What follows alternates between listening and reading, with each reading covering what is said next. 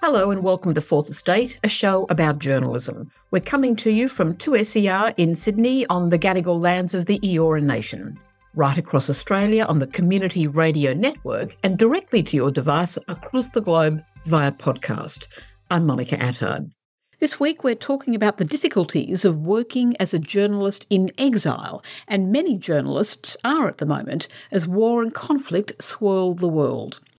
This interview was for another podcast called Double Take, produced by the centre I work at, the Centre for Media Transition. The abrupt fall of Kabul to the Taliban on August 15, 2021, marked a devastating blow to civil liberties and human rights in Afghanistan. And indeed, over the past two years, the Taliban have systematically reintroduced restrictions reminiscent of the 1990s, with journalism as one of the most affected professions. There's been a mass exodus of journalists from both the profession and the country. Of the approximately 12,000 journalists, both male and female, present in Afghanistan in 2021, over two thirds have abandoned their profession.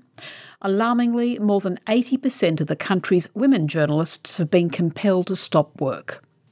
Reporters Without Borders also report a grim scenario. More than half of the country's media outlets have vanished. Surveillance and censorship of journalists has reached unprecedented levels, and so have threats to their lives. Amongst those journalists who fled Afghanistan is Zahra Nader, founder of Zan Times, a Canadian based news website offering opportunities for Afghan women journalists both within and outside Afghanistan to continue reporting on the Taliban regime. In this interview, CMT postdoctoral research fellow Ayesha Jehangir speaks with Zahra about Zan Times, the challenges of practicing journalism in exile, and the safety concerns faced by women journalists. Thank you so much, Zahra, for giving us your time. I would like to start by asking you if you can introduce yourself briefly and, and share a bit about your background as a journalist in Afghanistan and the reasons that led to your exile. Thank you so much for giving me the time and opportunity to, to speak. Uh, my name is Zahra Nader. I am editor in chief of Zan Times. Zan Times is an Afghan woman led media that covers human rights violations in Afghanistan. Um, we started this organization last in, uh, we launched this in August 2022, one year after the Taliban takeover of Afghanistan. Um, and that's what that the reason behind creation of this news um, website was we wanted to be able as afghan women journalists tell our own stories um, and be able to uh, inform an audience uh, outside afghanistan about the situation of women in the worst country to be women about my background I have been a journalist in Afghanistan. Mostly, I started my work as a journalist uh, in 2011, late 2010, and worked mostly with the local media in Afghanistan. And later on, I joined the New York Times bureau chief uh, bureau in Kabul. And of course, during my time in Afghanistan, I experienced uh, discrimination on the base of gender, on the base of ethnic, um, and that was something that I do talk a lot about. Um, but when I moved to Canada in 2017, um, I moved to Canada. The situation in Afghanistan was not was not good in terms of security and everything. And I had a son, so I wanted to be able to give the chances that I didn't have in life to my son, so he would be able to go to school. My husband was in Canada, so we moved to Canada, uh, where I am right now based. And when I came to Canada, I started my school. I did a master in communication and culture. And right now I'm a PhD student, although technically I'm in a year off. But yeah, I'm a PhD student studying on women and gender studies. With this definition of journalism evolving, you know, to fit and reflect the contemporary reporting practices, how would you define the type of journalism that Zan Times does? Or, in other words, where would you place Zan Times on this broad spectrum of journalism? I would say that this is a kind of journalism that comes from our heart. It starts with our sense of responsibility that first we start this work knowing that we have been a journalist in Afghanistan. We know the challenges, the problem that we used to face, you know, before the Taliban take over. But when the Taliban take over, one thing was clear for us that there is we know who the Taliban are and we know how they treat women. So we know women will be the first group of people in Afghanistan who will be subject to oppression, to discrimination. And as right now we can see, they are subject to systematic erasure from social and public life. Um, and we felt that it was our responsibility to be there and to help women in Afghanistan uh, raise their voice and ensure that their voice is heard um, to you know like through the work that we are doing our focus is to cover the lives of the most marginalized in afghanistan but particularly women. And the way we do it is we work with a group of women journalists in afghanistan. To answer your question i would just say that this is our work is mostly fact checked so we go and we report about women's lives. We are connected with women uh, in the communities women who are working in different provinces in afghanistan. And they are able to keep us informed about the situation of women. We mm. don't know about what the Taliban are saying because if, if we can see some of the media saying, hey, the Taliban are saying that they're going to do this, they're going to do that. We stick with the fact of what has happened, and what the Taliban are doing, and how the people, the population in Afghanistan are experiencing those policies. Mm-hmm. So, would it be right if I say, uh, from looking at stories that the Zan Times has covered um, since um, its uh, launch, that you focus mostly on humanitarian and peace journalism. Would that be right? I would just say yes, this is an organization that we specifically cover human rights issues in Afghanistan. But um, of course, our lens is that we try to cover the issues that are most underreported in Afghanistan. Mostly mm-hmm. is about women and LGBTQ rights, um, and of course about environment that we don't even talk about. So that's the lens we use. Peace, of course, is, you know, like something that we engage with. But as far as I can remember, when I was born, there was a war in Afghanistan and I'm living and the war is still going on. So mm-hmm. peace is something that is hard for us as Afghans to think about it and to just really feel what it really means you know like you have mm-hmm. to have an understanding for us it's hard to understand it to, gra- mm-hmm. to grasp it right. because we we don't know like when we were born there was a war and we don't know like its true meaning right now Mm, I, it's, it's surely heartbreaking. I was looking at the website and I noticed that there are options in the English language and the Dari language, which is one of the national languages of Afghanistan, is excluding the Pashto language, which is also one of the you know national languages a deliberate choice, or was it a result of challenges in finding Pashtun women reporters to work for Zan Times? No, actually, it's interesting because we do have a lots of Pashtun women working for us, working with us. I have a great colleague. Her name is Farishta Ghani. She is, uh, in terms of ethnicity, she is from Pashtun ethnicity. She's a writer, and one of her book has been published. Some of her stories have been published in a book called "My Pen Is the Wing of a Bird."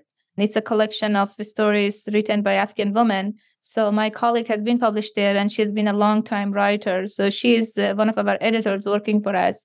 And we do have a female journalist uh, who speaks Pashto, who is who themselves are Pashtun, and are working in different provinces due to security. I don't want to name in which province they are, but they are working with us. This mm. is a very question of in terms of like asking like why do we don't have a Pashto website? We are very interested to have a Pashto website. However, due to the financial restrictions that we have, we started this organization with our own savings. So we didn't start this with a funding with a project. So we didn't have the money to be able to pay, you know, like to expand the work because you need more resources, more people to come and work on the team. We didn't have that, and still we don't have it. So as soon as we are able to have the resources, the means we would love to have our Pashto website launch. This is in our plan for the future that we have the funding for it. It's not an intentional decision to not have a Pashto website. Well, that would be very interesting to see a Pashto page as well. Speaking of funding, you mentioned that you started this initiative from your from yours and your colleagues. They spent their personal savings. So how are you now financially sustaining this project? Do you have fundings from other organizations to keep this going on? Yes, we um, fortunately for us, once we started our work and showed that what we are really capable of, we started applying for grants here and there, mostly through the organization that are supporting media organization. So we have some small funding from organization like Internews, IWMF organization like Reporters Without Border, Afghan Witness, an organization like this that gives us small grants to be able to work on small project. Uh, mm-hmm. So we do have funding that comes through this organization that cover part of our um, work. For example, it helped with the paying the salary for our colleagues, but we still need um, funding in terms of being able to cover the cost of the entire cost of our operation. One mm-hmm. of the things that we struggle to cover is, for example, like legal fees and also to be able to have insurance for our team that, uh, are working, especially in Afghanistan we would love to be able to have health insurance possibly life insurance but those are the, the things that is not in our reach because we started this work with our own saving and slowly we are getting these fundings which is help us to survive to continue the work that we are doing but this is not enough so mm-hmm. we don't have um, the funding that we would love to have in order to deliver what we really want to deliver so this is um, the best we can do with the means we have right now Mm-hmm.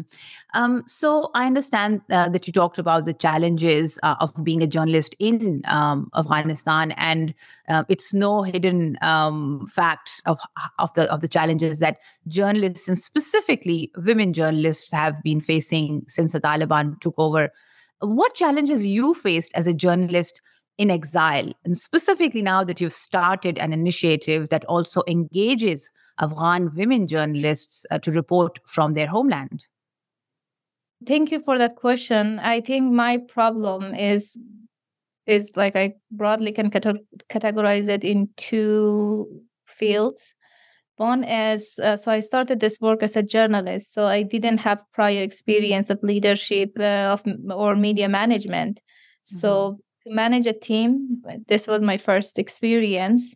Uh, and it, this was a very difficult and challenging because the work uh, was online mostly. My colleagues are inside Afghanistan and also in exile in different countries. So it's hard to manage in the first place a task force that are working online. Um, and secondly, we are working in an environment like Afghanistan where basically, you know, like a woman going out alone is problematic for the ruling regime they mm-hmm. they would be arrested they would be subject to mm, of course many many policies many many misogynist rules that the taliban have created mm-hmm. so this is, of course a big challenge for our team that's mostly women journalists working in afghanistan so we have to come up with ways to enable them to continue their work while trying to minimize the risk so minimizing the risk is not something easy so it's something that we negotiate every day of like, do we publish this information? Do we not publish? And when we are talking about safeguarding, we are talking about two groups. One is our journalists. How do we keep them safe? And then mm-hmm. also people that we are covering, the, the stories that our uh, colleagues are collecting on the ground and uh, telling those stories. How to mm-hmm. how can we ensure that those people remain safe? This has been biggest challenge for me Mm. um, and also beside that like the issue of raising money is like i don't have any experience in uh, mm. fundraising so it's very difficult to think about okay how do i keep them safe and then how do i pay them at the end of the month these have been two of my biggest challenge so far and yeah yeah. And so, what about your ability to report on events that are in, in Afghanistan? Has living in exile impacted your ability to to reach your network or report on an issue or in an event for that matter i think not very much in some some cases it has been even good because when i call from outside afghanistan i tell people hey i'm calling you from canada and like this is who i am uh, and i try to establish trust with them uh, of course, it's very hard for the people in Afghanistan because they're scared, especially the people who are subject to rights violations. Um, their family member have been killed they have been themselves targeted. So it's very very hard for them to come and speak out about these violations knowing that anytime the taliban might be able to access them uh, and retaliate for speaking to the media. So it's very difficult for them. And sometimes in some cases like when my colleagues are not able to talk to people inside afghanistan they share their number. So some of us from outside the country would call to ensure that first they understand that we are not in the hands of the Taliban. You know, that's very scary to think that, okay, if I am willing to talk to this journalist mm-hmm. who is mm-hmm. inside Afghanistan, mm-hmm. and what if this journalist is being arrested by the Taliban?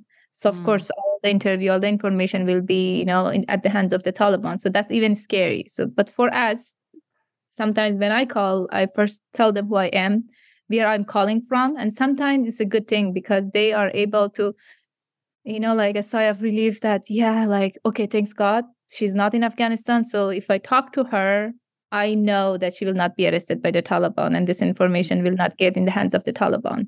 So mm. sometimes that have been a way for me that enabled me to continue and do my work.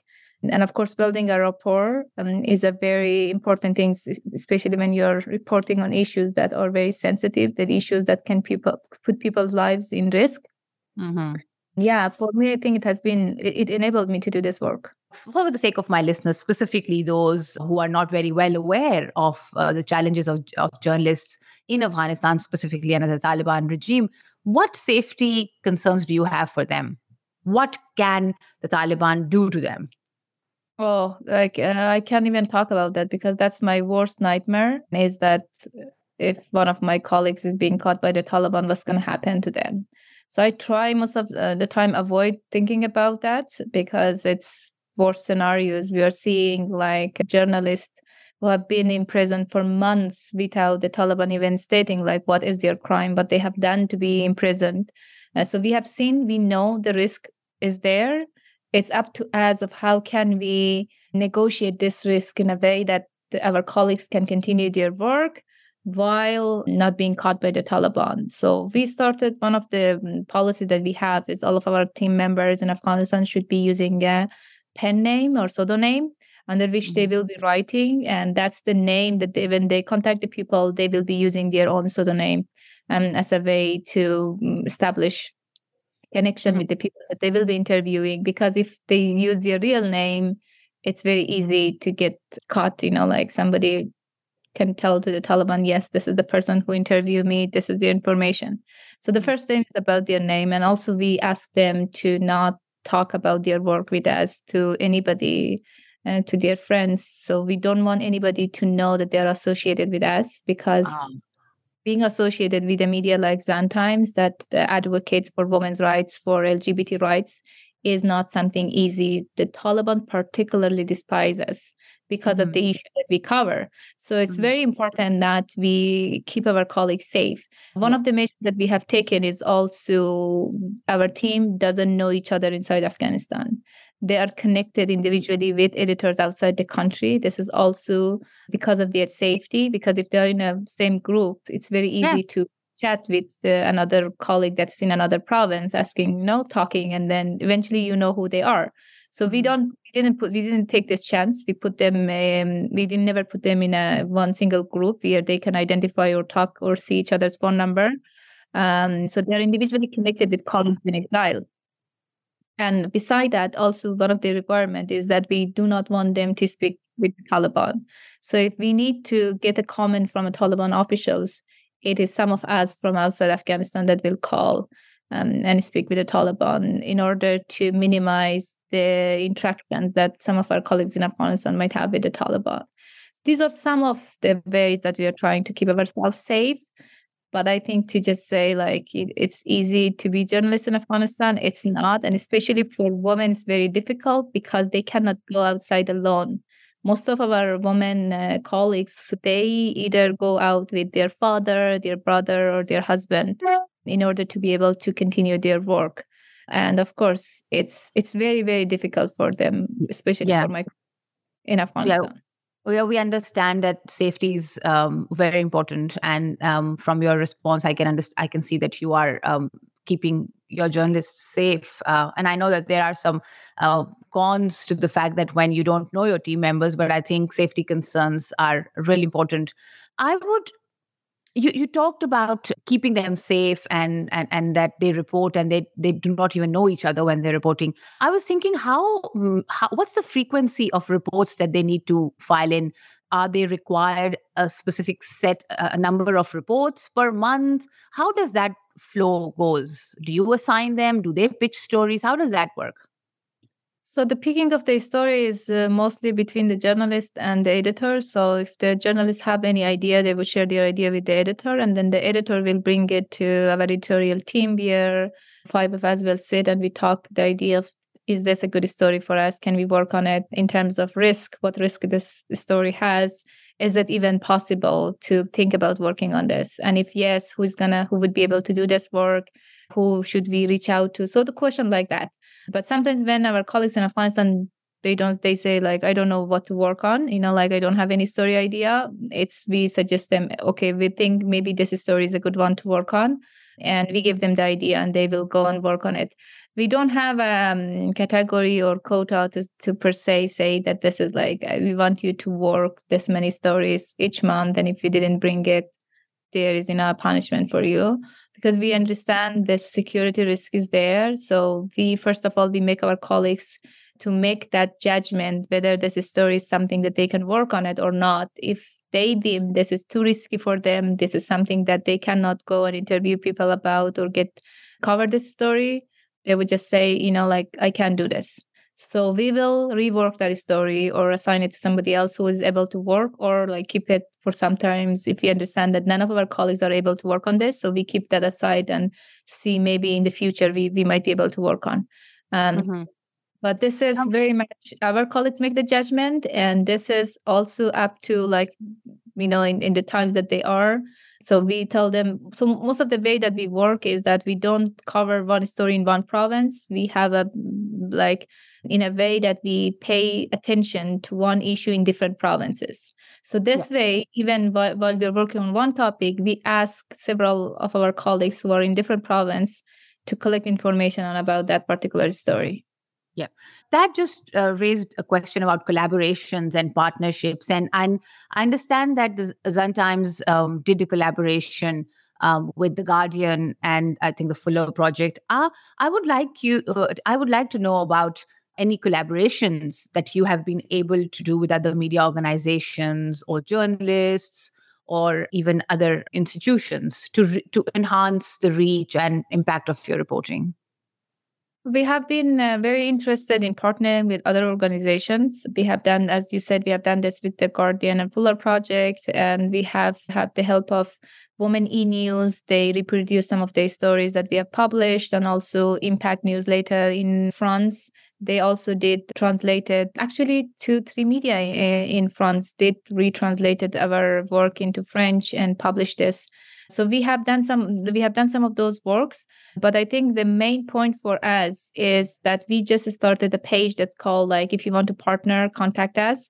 because we do have the means the journalists on the ground um, and if any media outside Afghanistan is interested to cover some of the issues and the topics that we cover, they can come to us. It's going to be working two ways. Sometimes they have the story idea they just mm-hmm. don't have the rep- reporters on the ground to cover this so they can come with the idea with us.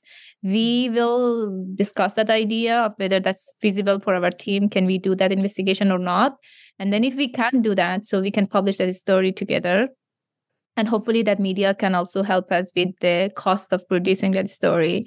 And at mm-hmm. the same time for the other one is like we are working uh, we are all the time working on different stories and these stories that we are working we can share them like the ideas we can share them with the any media organization that is interested uh, to publish so they can come and ask us like okay what ideas are you working so we can share yeah. a little bit of the ideas and if they are interested we can partner can work on story together yeah, great. Can you tell uh, our listeners a bit more about the project that you did with The Guardian and the Fuller Project? Yes. So this story was we looked into the rate of suicide in Afghanistan because even initially when the Taliban take over, we were seeing a lots of news about how women are killing uh, themselves individually in this province, that province, and of course we noticed that these women were very young.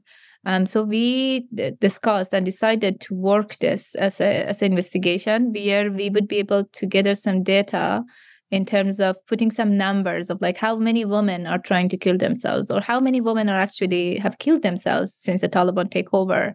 We find this to be very, very difficult because uh, before the Taliban, we would go to health officials and they would have been able to share some data with us if they collected um, but now we know that the Taliban, the official in charge, are actually the one that prevent us from accessing such a data. So we had no hope that we will be able to access any data going through the Taliban officials. So what we did is that we uh, used a very grassroots approach where we contacted and speak with health workers themselves in different provinces, in different clinics, mental health wards. We went and we uh, interviewed different sources in order to make sure that what's the data. And first, one of the things that most of the doctors told us was that the Taliban issued a verbal directive telling them that you're not allowed to share any information with the media that the Taliban do not know about. So any media that wants to speak with the health workers, they should go to first the Taliban Ministry of Information and Culture, get a letter from them, and then go to the hospital and talk with them. That's how they told us mm.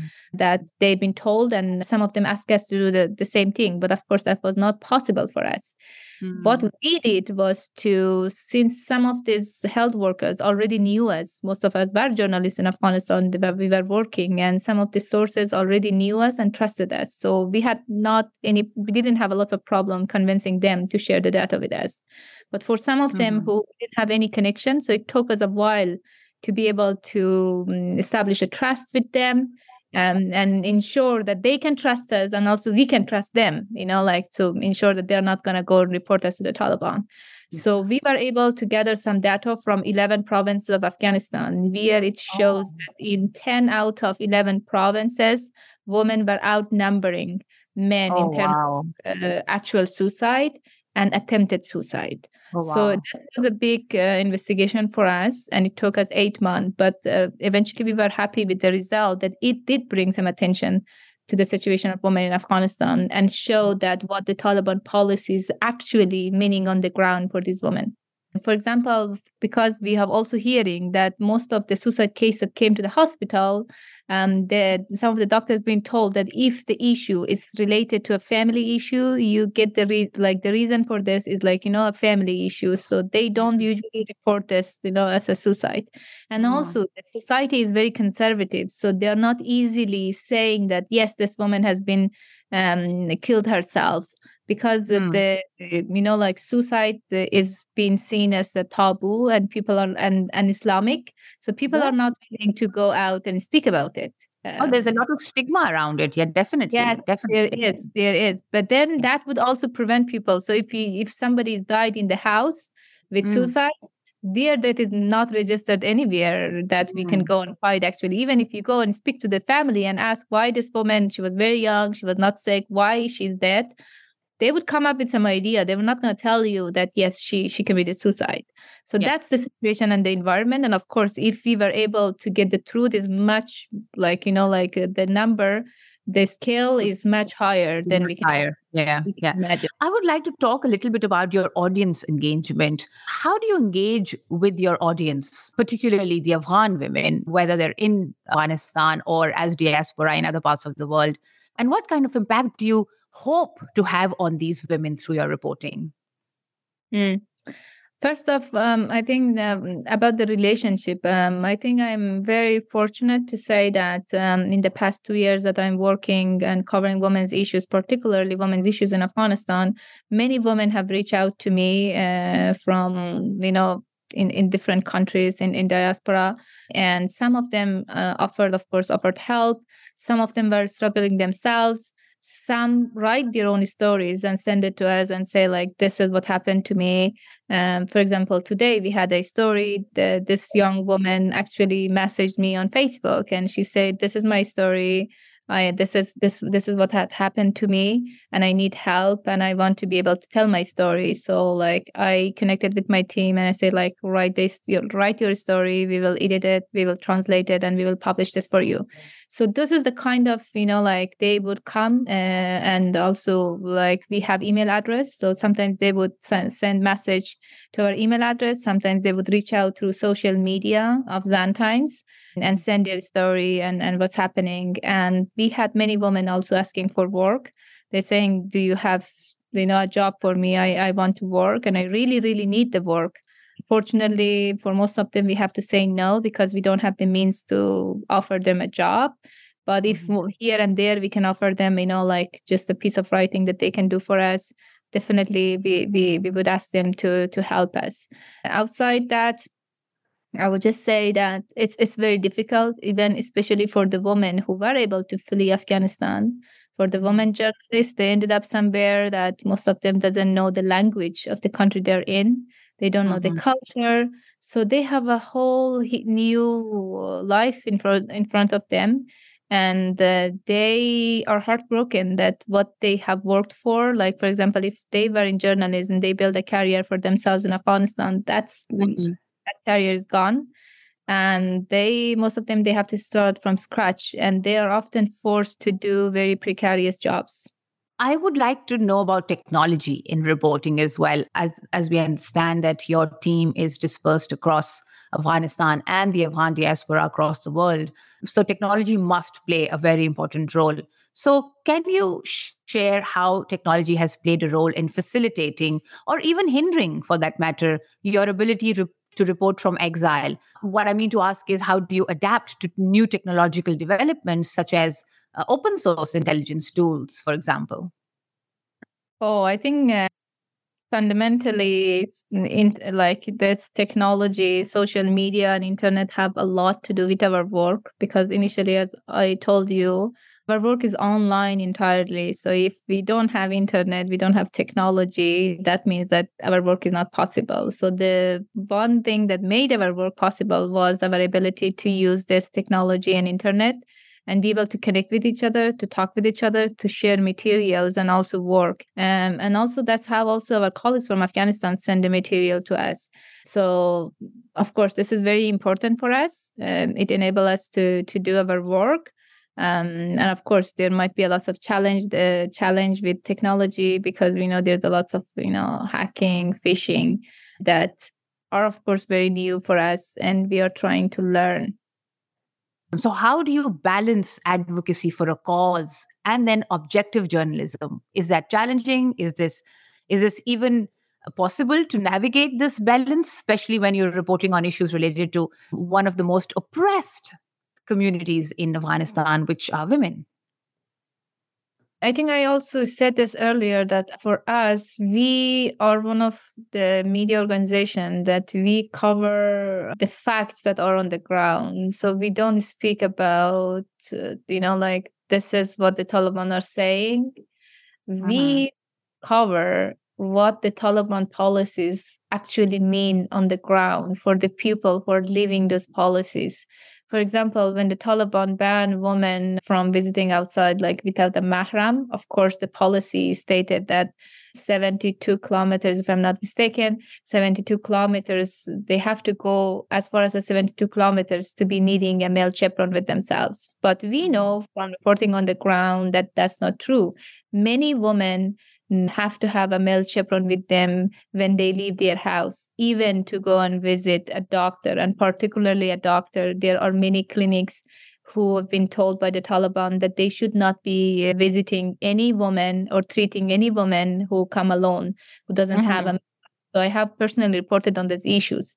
So it's different from how, you know, like the Taliban issue a de- decree, but then how it comes to be applied to the lives of these women and mm-hmm. we cover this population because they don't have a they don't have really voice in, in the public sphere to make their own opinion to just share their suffering of what's happening and how they are experiencing these days these policies that the taliban go and just issue issue especially mm-hmm. targeting women what that really means in the lives of women that's what we are interested in and i wouldn't say that yes our work is uh, advocacy but i really hope that this is what we do i believe is journalism because we stay with the facts of what's mm. happening on the ground mm.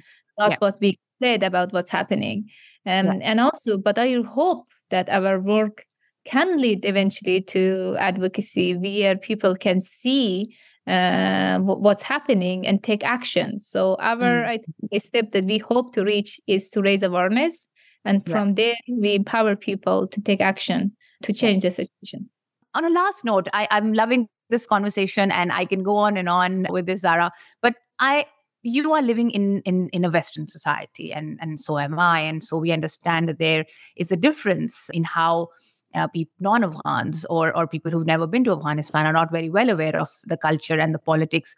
They understand the situation a bit differently. So, on the last note, I would like to ask you how do you perceive the international community's understanding of the situation in Afghanistan? And what role can journalists, whether in, in Afghanistan or, or specifically like you are in exile, play in shaping these perspectives, international communities' perspectives and understanding?